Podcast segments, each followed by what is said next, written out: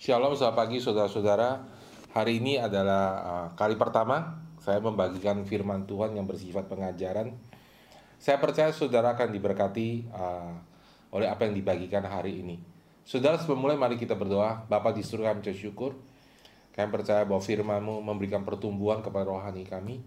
Firman-Mu adalah makanan dan kehidupan dan membuat membuat kami mengerti dan bertumbuh di dalam Engkau. Karena itu Hari ini Tuhan kami berdoa roh kudus Bagaimana kami mendengar firman-Mu Engkau bekerja Kau bukan kebenaran biar setiap orang mendengar diberkati dan bertumbuh. Terima kasih Bapak, kami syukur di dalam nama Tuhan Yesus kami berdoa. Amin.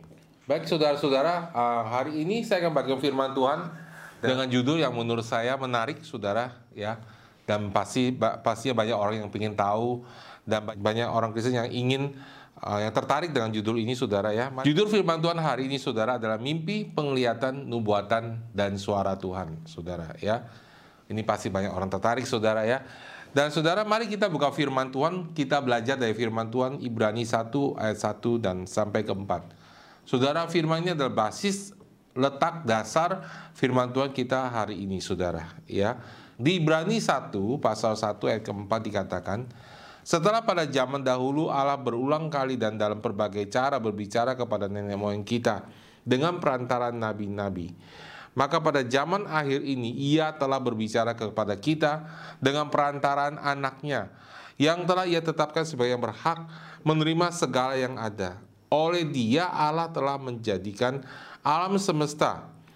Dia adalah cahaya kemuliaan Allah dan gambar wujud firman Allah dan menopang segala sesuatu yang ada dengan firman-Nya yang penuh dengan kekuasaan. Dan setelah ia selesai mengadakan penyucian dosa, ia duduk di sebelah kanan yang maha besar di tempat yang tinggi.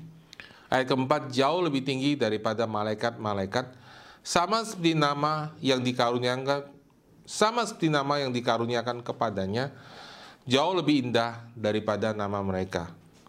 Di dalam bahasa Inggrisnya, saudara, Dikatakan begini saudara, di dalam Alkitab bahasa Inggris di dalam New American Standard Version dikatakan begini, God after he spoke long ago to the fathers in the prophets in many portion, di banyak, banyak porsi, and in many ways, dengan berbagai macam cara.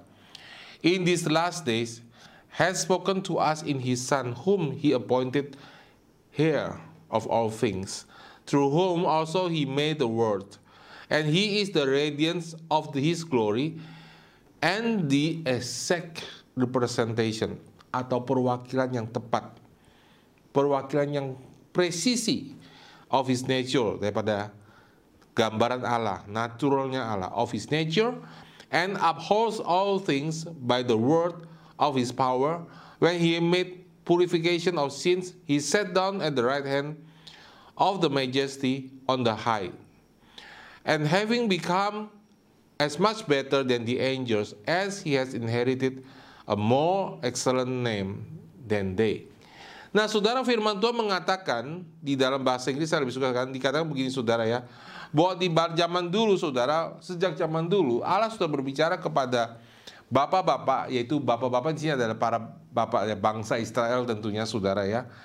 Dikatakan bahwa berbicara kepada mereka dengan banyak porsi dan banyak cara, saudara. Ya.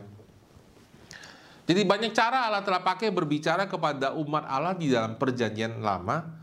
Terutama saudara ya kalau kita bisa buka perjanjian lama, Allah berbicara kepada mereka dalam nubuatan, dalam penglihatan, dalam mimpi saudara.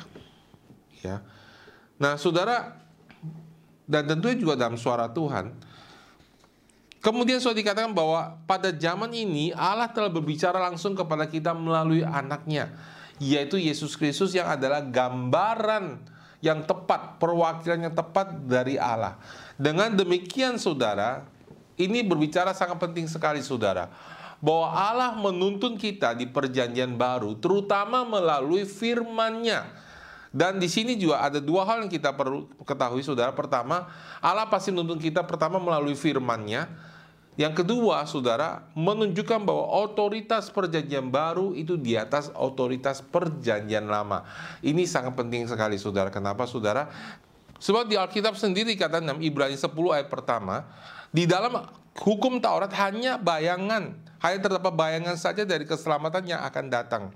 Dan bukan hakikat dari keselamatan itu sendiri, saudara. Ya, karena itu, saudara, dikatakan karena itu, dan korban yang sama setiap tahun terus menerus dipersembahkan Hukum Taurat tidak mungkin menyempurnakan mereka yang datang mengambil bagian di dalamnya, saudara. Ya. Di dalam Ibrani 8 ayat 13 dikatakan, oleh karena itu ia berkata-kata tentang perjanjian yang baru. Ia menyatakan yang pertama sebagai perjanjian yang telah menjadi tua, yaitu perjanjian lama, saudara. Dan apa yang telah menjadi tua dan usang telah dekat kepada kemusnahannya. Nah, saudara, Mungkin sudah bertanya, kalau begitu kenapa kita masih baca Alkitab Perjanjian Lama? Kita perlu membaca Alkitab Perjanjian Lama. Ketika Yesus pertama menjelaskan kepada murid-muridnya, bertemu dengan murid-muridnya, lalu ketika Yesus setelah dia bangkit, dia menjelaskan kepada murid-muridnya di dalam Lukas 24 ayat ke-27. Lalu ia menjelaskan kepada mereka apa yang tertulis tentang dia di dalam seluruh kitab suci, mulai dari kitab-kitab Musa dan kitab nabi-nabi dan segala kitab nabi-nabi. Nah, jadi saudara-saudara, setiap firman Tuhan perjanjian lama itu ketika dibuka harus menuju kepada Yesus Kristus. Ketika kita membaca firman Tuhan, firman Tuhan di perjanjian lama tidak terbuka tentang apa yang telah Yesus kerjakan kepada kita untuk kita di atas kayu salib, maka kita kemungkinan besar salah menafsirkan perjanjian lama tersebut, saudara. Nah, saudara, dengan demikian, kita mengerti sekarang bahwa Allah terutama berbicara kepada kita melalui anaknya, yaitu melalui firmannya. Karena itu saudara, kalau saudara mau mendengar firman Tuhan, penting sekali bagi kita untuk kita bertumbuh dalam firman Tuhan. Kita harus membaca firman Tuhan. Sangat berbahaya banget saudara ketika orang datang kepada kita dan dia mengatakan saya mendengar firman Tuhan, saya. Mendapatkan mimpi, mendapatkan nubuatan, mendapatkan uh, kesan suara Tuhan ataupun mendapatkan nubuatan mengenai engkau, tetapi orang tersebut tidak hidup dalam firman, tidak terlatih di dalam firman, dan tidak terikat kepada gereja lokal, tidak di bawah otoritas. Nah, saudara harus tahu makanan dan menu utama kita adalah firman Tuhan. Amin. Untuk mendengar suara Tuhan di dalam perjanjian baru itu berbeda dengan perjanjian lama. Di dalam perjanjian baru, mari kita lihat saudara, ya. Firman Tuhan di dalam 1 Korintus 14 ayat 29. 1 Korintus 14 ayat 29. Dikatakan begini dalam bahasa Indonesianya, ya. Ayat 29 sampai ayat 32. Tentang nabi-nabi, baiklah dua atau tiga orang di antaranya berkata-kata dan yang lain menanggapi apa yang mereka katakan. Tetapi jika seorang lain yang duduk di situ mendapat pernyataan, maka yang pertama itu harus berdiam diri. Sebab kamu semua boleh bernubuat seorang demi seorang sehingga kami semua dapat belajar dan beroleh kekuatan. Karunia nabi tahluk kepada nabi-nabi. Nah, saudara, ini kiri perjanjian baru, saudara tentang nubuatan. Yang banyak orang ketika mendapatkan nubuatan dari seorang hamba Tuhan tepat dan sudah mereka ketakutan atau mereka justru respon yang salah ke, kepada nubuatan itu, saudara. Ya. Nah, saudara, nubuatan di dalam perjanjian baru pertama, saudara, itu bersifat bersyarat, saudara. Ketika kita bicara nubuatan ini juga berlaku untuk mimpi, untuk penglihatan dan mendengar suara Tuhan, saudara. Pertama, saudara, nubuatan di dalam perjanjian baru itu selalu bersyarat, saudara. Artinya gini, saudara. Misalnya, saudara, kalau sudah ada firman Tuhan datang ke saudara bilang, oh, saudara, kamu dipanggil menjadi gembala. Itu bukan berarti saudara besok langsung terjun jadi gembala, saudara. Ah, saya masih SMA, bagaimana sudah bisa menjadi gembala? Ya. Karena itu saudara firman Tuhan itu ada syarat. Tentunya saudara seseorang itu kalau untuk menjadi gembala harus setia bukan dalam perkara kecil Berarti saudara nubuatan itu datang kepada dia. Betul kalau panggilan saudara itu ada gembala. Tidak berarti saudara langsung besok jadi gembala. Dan juga tidak berarti bahwa saudara pasti menjadi gembala walaupun sudah tidak taat kepada panggilan hidup saudara. Saudara harus taat kepada panggilan hidup saudara, saudara harus bertumbuh. Karena itu saudara Alkitab mengatakan saudara di ayat ke-29 tentang nabi-nabi baiklah dua atau tiga orang di antaranya berkata-kata dan yang lain menanggapi apa yang mereka katakan. Di dalam bahasa Inggrisnya, di dalam uh, New American Standard Version dikatakan let others judge, put judgment atau menghakimin atau menilai apa yang mereka katakan itu sesuai dengan firman Tuhan atau tidak. Jadi saudara, yang dihakimi di sini adalah nubuatannya, bukan orang yang menyampaikan nubuatan itu, saudara. Karena saudara dikatakan begini, saudara. Ini ayat 31. Sebab semua beroleh bernubuat seorang demi seorang sehingga kamu semua dapat belajar dan beroleh kekuatan. Berarti sudah nubuatan itu bersifat progresif. Manusia roh kita bisa dilatih sedemikian rupa sehingga kita semakin kuat berjalan di dalam karunia-karunia Allah karena iman kita yang bertumbuh. Adalah biasa saudara kalau seorang dipanggil sebagai seorang nabi ketika mereka pertama kali bernubuat, nubuatannya bersifat umum dan tidak tajam. Tapi kalau orang itu berjalan terus dan berjalan terus dan berjalan terus dan belajar terus menyampaikan nubuatan Allah, maka nubuatannya bersifat tajam, saudara. Jadi saudara nubuatan di sini tidak bersifat final seperti di dalam perjanjian lama. Kenapa begitu? Karena di dalam perjanjian lama umat Tuhan belum mengalami yang namanya kelahiran kembali sehingga Roh Kudus tidak bisa tinggal di dalam hati manusia, saudara. Karena itu saudara firman Tuhan itu selalu datangnya dari luar, bersifat datang kepada mereka. Nanti kita akan lihat ayatnya saudara ya. Dan karena itu saudara ketika seorang menyampaikan firman Tuhan itu harus bersifat otoritatif atau final saudara.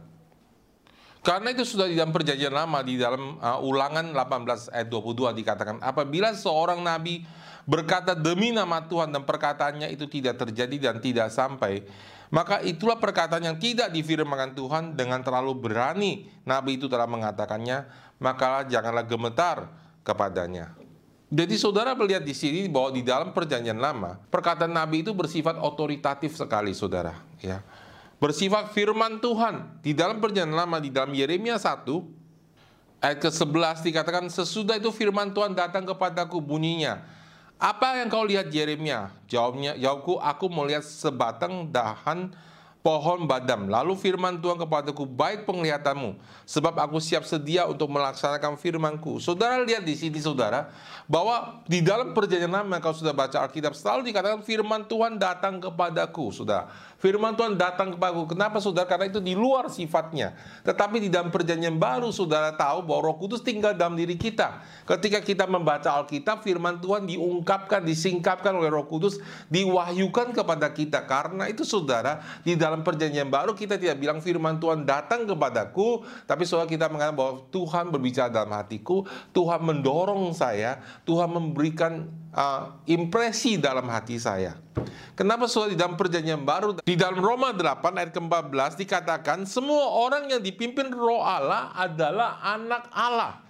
Nah, saudara ini penting banget, saudara. Berarti cara pertama dan terutama dan janji Tuhan untuk berbicara kepada kita adalah Roh Kudusnya yang ada dalam hati kita dan menuntun dan memimpin kita dan berbicara kepada kita. Itu adalah cara utama dan terutama Allah berbicara kepada setiap anak-anak Allah di dalam Perjanjian Baru. Karena itu, saudara-saudara, jangan takut, jangan gemetar kalau ada orang bernubuat kepada saudara sekalipun nubuatannya itu kelihatannya tepat tapi orang tersebut tidak hidup dalam Tuhan, dia tidak hidup membaca firman Tuhan, saudara jangan takut.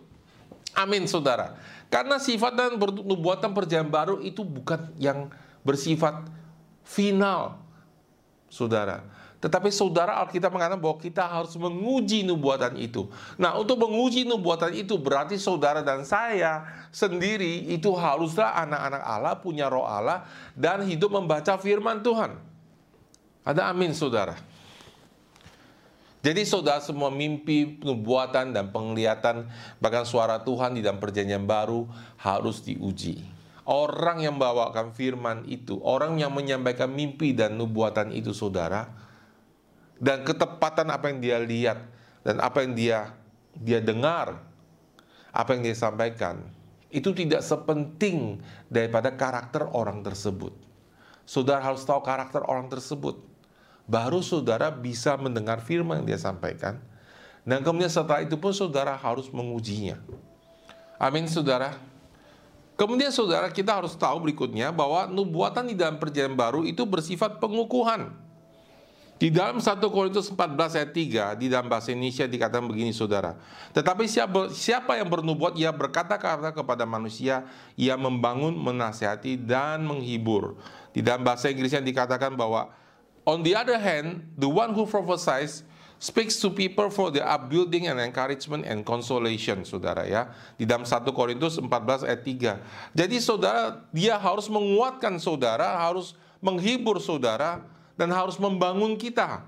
Nah, saudara, jadi saudara nubuatan di perjanjian baru itu bersifat saudara meneguhkan apa yang Tuhan telah katakan kepada saudara. Itu pertama saudara. Ya, baik nubuatan penglihatan apa suara Tuhan dari orang lain katakan kepada kita, itu mengencourage atau meneguhkan apa yang telah saudara tahu di dalam sini. Nah, ini saya terutama katakan kepada saudara, apalagi keputusan yang penting dalam hidup kita. Hal yang paling penting dalam hidup kita, ke ke mana kita harus bergereja atau berjemaat lokal. Ke mana, di mana kita harus bekerja, saudara. Dan kepada siapa kita harus menikah bagi yang belum menikah. Ini adalah hal-hal yang penting dalam hidup kita. Jangan biarkan nubuatan dari orang lain memimpin saudara untuk memutuskan ke mana saudara harus bergereja, ke mana saudara harus tinggal, ke mana saudara harus bekerja, dan kepada siapa saudara menikah, padahal di dalam hati saudara sudah tidak mengerti dan saudara tidak sejahtera untuk hal tersebut. Kepada siapa saudara menikah, ini saya bicara sama Yud saudara ya. Pertama-tama saudara sendiri harus cinta. Amin. Kedua, saudara harus yakin bisa kasih nafkah. Saudara cukup dewasa. Jangan hanya seorang yang mengaku nabi datang pada saudara dan bilang demikian firman Tuhan kamu harus menikah sama si A padahal saudara nggak cinta saudara oh saya harus menikah sama si A karena Tuhan mengatakan itu nggak sekonyol itu saudara Amin saudara. Kenapa saudara? Alkitab mengatakan juga kepada kita bahwa kita setelah menikah kita nggak boleh bercerai.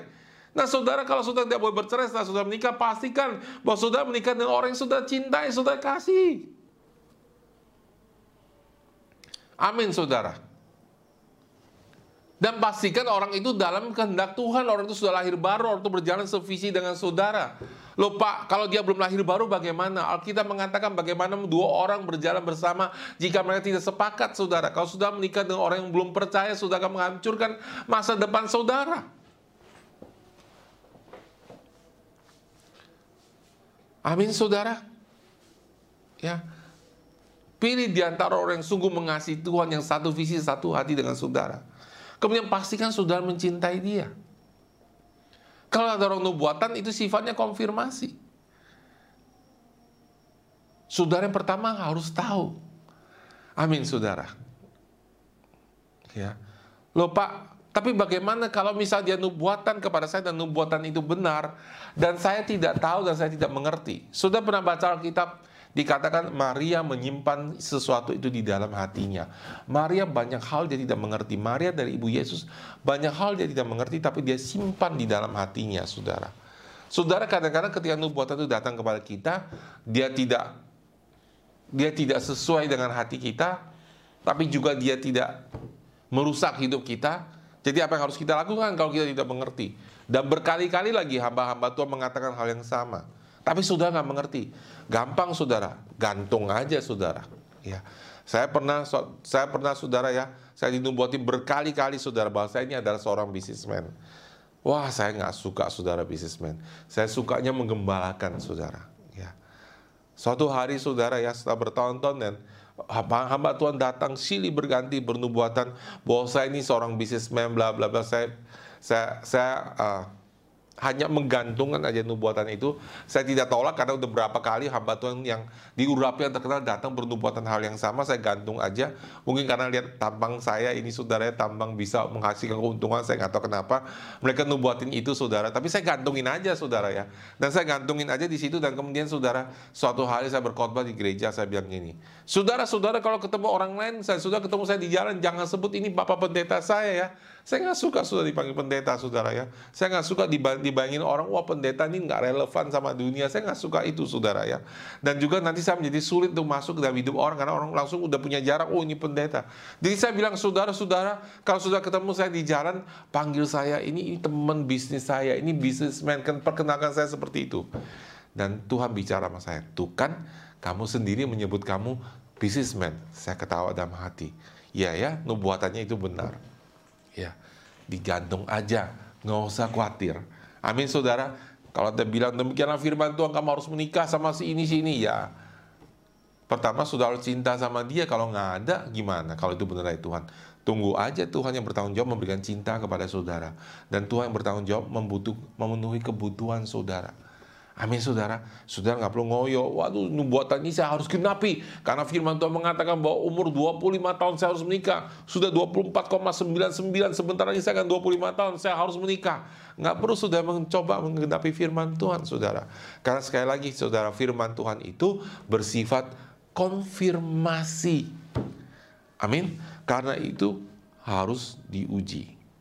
Boleh saudara minta konfirmasi Contohnya kalau saudara ya, kita lihat di dalam firman Tuhan, di dalam uh, yang kita baca tadi, di dalam Yeremia 1 dikatakan ayat ke-11 sesudah itu firman Tuhan datang kepadaku bunyinya apakah yang kau lihat hai Yeremia? Jawabku aku melihat sebatang dahan pohon badam. Lalu firman Tuhan kepadaku baik penglihatanmu sebab aku siap sedia untuk melaksanakan firmanku. Tuhan aja ngetes dulu. Yeremia udah bisa lihat dengan jelas belum firman Tuhan Amin saudara. Jadi saudara jangan takut untuk bertanya sama Tuhan. Kalau saudara bilang, Tuhan aku nggak ngerti nih Tuhan, kurang jelas. Aku minta Tuhan harus konfirmasi sekali lagi. Nah contohnya mimpi saudara. Saya bicara tentang saudara yang dapatkan mimpi saudara. Bagaimana sih ciri-ciri dari mimpi dari Tuhan? Pertama saudara, kalau mimpi dari Tuhan itu bukan, mimpi itu bisa tiga macam saudara ya. Mimpi dari iblis yang bisa menyerang saudara, bisa mimpi dari diri saudara sendiri karena sudah terlalu banyak makan durian atau pizza karena ya atau saudara mimpi dari Tuhan saudara. Ya. Kalau saudara lagi dapat mimpi wah tentang satu orang sudah lagi suka suka mimpi terus tentang dia ya. Karena sudah terlalu banyak mikirin tentang dia. Nah itu mimpi dari diri saudara sendiri. Harus diuji. Kalau Tuhan berbicara kepada saudara ini saya kasih contoh saudara banyak orang datang pastor saya dapat suara dari Tuhan jodoh saya si A atau si B. Pertanyaannya kamu pernah suara Tuhan yang lainnya nggak? Biasa orang kalau jatuh cinta dengar suara Tuhan tentang dia, terus dia, terus saudara ya. Itu karena saudara terlalu banyak mikirin dia, saudara ya. Makanya saudara harus dilatih saudara. Kalau sudah mau dengar suara Tuhan dan jodoh tentang siapa deh? Siapa yang ah, siapa yang sudah menikah dengan siapa? Saudara saudara harus melatih dengan suara Tuhan dalam segala area. Itu pentingnya sebabnya saudara bahwa kita terikat dalam gereja lokal dan kita terbiasa melayani orang lain melatih diri untuk dengar suara Tuhan. Amin saudara jadi saudara kalau misalnya mimpi itu harus bersifat jelas amin saudara Mimpi dari Tuhan itu vivid, clear, jelas, saudara. Sudah lihat semua cerita di Alkitab mereka dapat mimpi. Nebukadnezar, Firaun, Yusuf. Mereka tidak tanya ini dari Tuhan atau enggak. Jelas, saudara. Karena mimpi itu jelas, dan kedua pesannya jelas, dan ketiga saudara, kalau saudara mimpi itu memang dari Tuhan terkadang diulang sama Tuhan dan selalu punya tujuan. Amin saudara. Baik mimpi, nubuatan dan penglihatan itu selalu punya tujuan.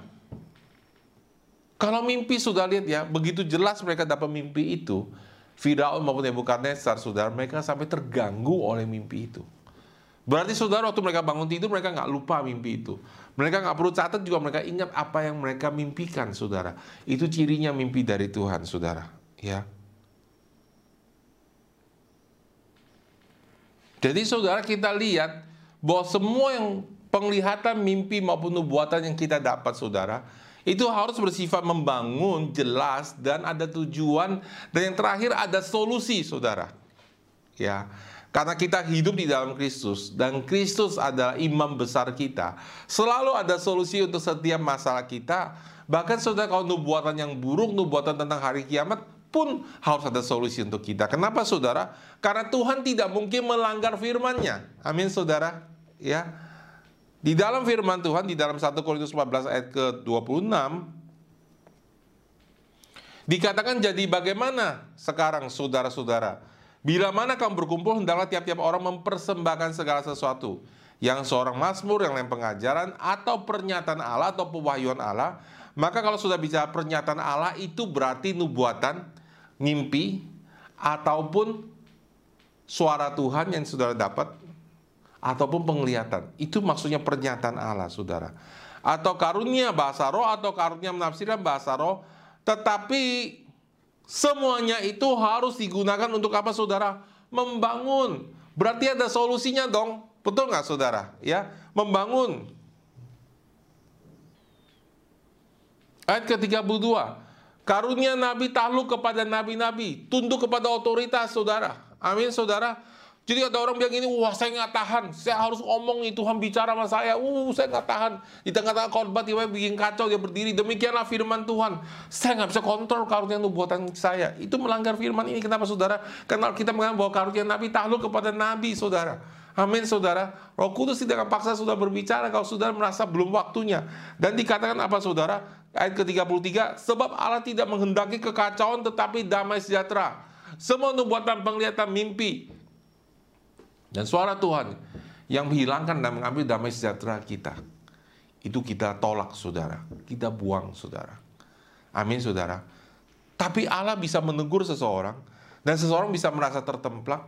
Seseorang bisa sedih. Seseorang bisa merasa tertekan karena dia tahu dia berdosa. Dia tidak tidak bertobat dari kesalahannya dan dia tahu bahwa akan ada konsekuensi dari apa yang dia lakukan. Tetapi dalam nubuatan itu Allah pasti akan memberikan penghiburan juga. Allah pasti memberikan solusi kepada orang tersebut. Kalau kita dalam kesulitan dan kita melakukan kesalahan, Allah pasti menyuruh kita untuk bertobat dan berbalik kepada Dia, berbalik kepada panggilan hidup kita. Amin, saudara.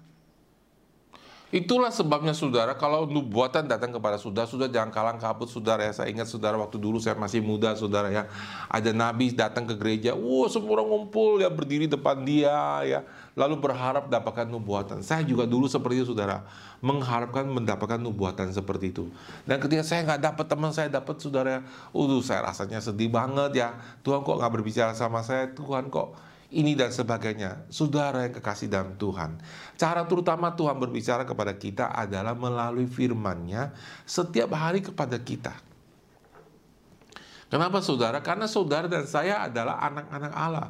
Allah itu ingin bergaul dengan kita setiap hari, ingin berbicara kepada kita setiap hari. Amin saudara. Jadi sebenarnya saudara kita mendengar firman Tuhan itu setiap hari. Kita baca Alkitab setiap hari Tuhan berbicara kepada kita. Sering kali yang terjadi adalah saudara ketika kita mendengar firman Tuhan, kita membaca firman Tuhan, kita tidak percaya bahwa itu Tuhan yang berbicara. Kita tidak menghargai apa yang Tuhan bicarakan kepada kita dan kita tidak lakukan. Akibatnya tidak terjadi mujizat. Terus kita bingung hidup kita saudara. Terus kita tanya Tuhan bicara apa? Tuhan bicara apa? Padahal Tuhan bicara sederhana. Kasihlah saudaramu Ampunilah tetanggamu. Sederhana kita nggak mau lakukan. Kita mau Tuhan bicara sama saya. Kenapa orang sakit ini saya doakan tidak sembuh. Saudara kalau sudah tidak setia dalam perkara kecil mendengar suara Tuhan. Saudara tidak akan tajam mendengar suara Tuhan. Ketika Tuhan berbicara kepada saudara hal yang penting. Amin saudara. Karena itu saudara kekasih dalam Tuhan. Setiap orang yang mengatakan demikianlah firman Tuhan. Dia harus hidup di bawah otoritas. Dia harus membaca Alkitab setiap hari dia harus berdoa punya hubungan sama Tuhan dan teruji pelayanannya saudara ya. Dan tentu ada firman Tuhan yang mensupport apa yang dikatakan. Tiba-tiba ada orang berdatang bernubuat demikianlah firman Tuhan. Tanggal sekian bulan sekian akan ada kiamat. Yesus akan datang. Alkitab jelas mengatakan bahwa kita tidak tahu hari dan waktu dan tanggalnya. Ia nggak tahu hari dan tanggal dan waktunya. Tapi saudara bisa kira-kira Wah itu saudara waktu saya muda saudara ya. Ada orang yang mengatakan begitu sudah Dia mengajarkan pada saya Hari Tuhan itu datang tanggal sekian. Diputer-puter firmannya saudara. Sampai kita jadi bingung saudara. Makanya saudara perlu baca Alkitab. Amin saudara. Nah saudara kekasih dalam Tuhan Saya berharap pengajaran yang sederhana ini Saudara membuat saudara bisa Membedakan antara mimpi, penglihatan Dan nubuatan yang dari Tuhan Ya Suatu hari saudara ya ada orang datang kepada saya dia bilang pastor saya melihat gereja pastor ini akan ada awan hitam yang datang dan ada hujan angin badai. Saya diamin aja saudara. Saya liatin dia saudara. Kenapa saudara? Pertama saudara dia tidak terbukti otoritasnya saudara. Ya dia tidak setia ke gereja ya dia emosinya tidak setia. Ya kalau dari Tuhan tuh gimana pastor? Tenang aja saudara.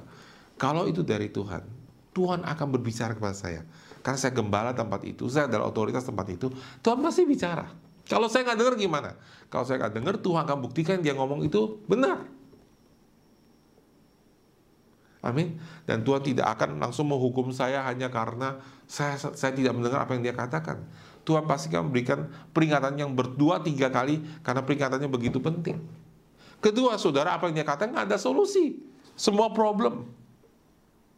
Dia tidak bilang apa yang akan terjadi. Jadi saudara saya diamin aja apa yang dia katakan. Akhirnya apa yang terjadi saudara? Akhirnya kan saya diamin apa yang dia katakan. Orangnya jadi kecewa saudara. Ya. Orangnya meninggalkan gereja lokal. Karena saya tidak dengar apa yang dia katakan saudara. Apa yang terjadi dengan gereja kita? Gereja tetap bertumbuh. Ya. Orang datang, orang kenal Tuhan, orang tetap bertumbuh di sini dan orang mau dimuridkan. Berarti saudara, dia mungkin saya tidak bilang bahwa berarti dia nabi palsu saudara ya. Mungkin saja dia dapat dari Tuhan, tapi dia tidak sempurna dapatnya. Dia belum bertumbuh dewasa, saudara. Ya, ya sudah pasti seseorang tidak dapat yang sempurna, tapi saudara, dia hanya dapat serpihan yang kecil aja, saudara. Bisa nggak orang waktu bernubuat apa yang dia katakan dari 100% perkataan dia 25% benar atau 50% benar, 50% itu salah. Bisa banget. Bisa juga waktu dia dapatkan perkataan dari Tuhan, perkataannya benar, tapi dia nggak bisa menjelaskan apa maksud Tuhan. Itu sebabnya saudara, seorang nabi terutama saudara, dia hanya mendeliver atau menyampaikan kehendak Tuhan kepada saudara. Dia seperti tukang pos saudara, kirim surat kepada saudara. Ini Tuhan ngomong begini, demikianlah firman Tuhan bla bla bla. Sudah tanya sama dia. Terus Pak, kenapa ya kok firman Tuhan ini datang begini kepada saya? Kenapa ya? Tuhan mengatakan bahwa ke depan saya harus begini. Nah saudara seorang nabi itu tidak tahu. Kalau dia tahu dia bukan nabi lagi nanti. Justru karena tidak tahu dan dia bisa mengatakan sesuatu yang dia tidak tahu dan itu tepat kepada hidup kita, itu mengkonfirmasi bahwa apa yang dia katakan itu dari Tuhan. Amin. Nah, terus saya harus lakukan apa? Nah, itu saudara harus tanya kepada pemimpin saya saudara gembala sel saudara atau gembala gereja lokal saudara. Kenapa saudara? Karena mereka yang paling tahu apa yang terjadi dalam hidup saudara. Satu ketika ada seorang nabi dari Amerika datang ke gereja kita. Dan begitu dia masuk dalam gereja, dia udah dengar nama orang ini, saudara. Ya. Dia udah lama nggak jumpa, tapi dia bisa ingat namanya. Tuhan terus bicara, nanti pulang bicara sama dia. Setelah selesai kebaktian, dia tanya sama saya, Pastor, di mana orang ini? Oh, ini ada Pastor orangnya. Dan kemudian dia panggil orang itu. Dia lalu bernubuat. Inti nubuatannya adalah dia harus bertobat. Dan kalau dia bertobat, dia akan dipakai Tuhan luar biasa. Saudara, saudara lihat nggak saudara? Selalu ada syaratnya. Walaupun kadang-kadang dalam nubuatan itu tidak disebutkan. Dia bernubuat sama orang itu. Dan saudara beberapa orang yang kenal orang ini di sebelah saya. Dan mereka memberikan kesaksian. Mereka tahu banget orang ini sedang dalam masalah dan dia terus membuat masalah dalam gereja. Apa yang nubuatan itu tepat saudara. Ya. Kalau saya ngomong orang itu pasti bilang, Pak Sep memang sudah tahu. Tapi ini orang luar sampaikan. Amin saudara. Dia bahkan sampaikan solusinya. Dia katakan begini, ini, ini yang harus kamu lakukan. Nah, seorang nabi menyampaikan solusi itu seperti juga membaca surat. Kayak baca surat. Kalau saudara punya mobil rusak, dia ada surat keterangan. Ya, kalau ini rusak satu, ya, berarti akinya rusak. Dia baca begitu, saudara. Terus saudara jangan tanya sama dia, beli akinya di mana? Itu saudara yang tahu adalah otoritas rohani saudara sehari-hari yang hidup sama saudara. Seorang nabi bernubuat jauh ke depan, tapi dia nggak tahu perjalanan menuju ke situ. Yang tahu itu gembala saudara. Amin. Itu sebabnya saudara kita harus tahu apa fungsinya nabi, apa fungsinya orang yang berbicara firman Tuhan kepada kita, dan bagaimana respon kita dengan benar, saudara. Amin. Dan saudara nggak usah khawatir, saudara. Jangan takut. Dengarkan baik-baik, saudara. Tuhan lebih rindu bicara kepada saudara daripada saudara rindu mendengarkan suara Tuhan. Tujuan Tuhan menyelamatkan kita adalah supaya kita bisa kembali bergaul sama dengan Dia. Tujuan bergaul dengan Dia tentu Dia ingin bicara kepada kita. Dia ingin memperkenalkan dirinya kepada kita supaya setiap hari kita makin kenal Dia. Amin, saudara. Dan satu lagi pesan saya terakhir, saudara. Sekalipun saudara sudah mendengar suara Tuhan, saudara makin hari makin tepat presisi dan suara, mendengar suara Tuhan. Saudara harus terbuka, harus rendah hati. Amin, saudara. Karena kita mengakui bahwa kita ini tubuh Kristus. Kadang-kadang sudah ada hal tertentu dalam hidup saya, bukan kadang-kadang ya. Pasti sudah ada hal dalam hidup saya. Tuhan bicara kepada saya, tapi ada hal dalam hidup saya Tuhan tidak bicara kepada saya. Dan Tuhan pakai orang lain melihat itu dan menegur saya. Kenapa perlu begitu saudara? Karena saudara Tuhan mau kita tahu bahwa kita hidup bukan kita hanya butuh Tuhan, kita butuh saudara-saudara seiman supaya kita saling membutuhkan dan tidak timbul perpecahan di dalam tubuh Kristus. Makanya saudara, sekalipun saudara sudah tajam nubuatin orang lain, saudara harus tetap rendah hati, dengarkan peringatan dari orang lain. Amin. Karena Tuhan tidak sampaikan semuanya kepada saudara. Tuhan mau saudara percaya kepada firman-Nya bahwa saudara kita ini tubuh Kristus, kita saling membutuhkan satu sama lain. Amin saudara. Inilah firman Tuhan yang saya sampaikan dalam pengajaran hari ini. Saya harap saudara sangat uh, diberkati oleh apa yang disampaikan hari ini. Dan jika saudara merasa diberkati, saudara bisa subscribe dan saudara bisa klik like saudara ya di bawah ini. Maka saya bisa tahu oh berapa banyak orang dengan firman Tuhan. Terima kasih saudara. Tuhan Yesus memberkati. Sampai jumpa lain kali. God bless you.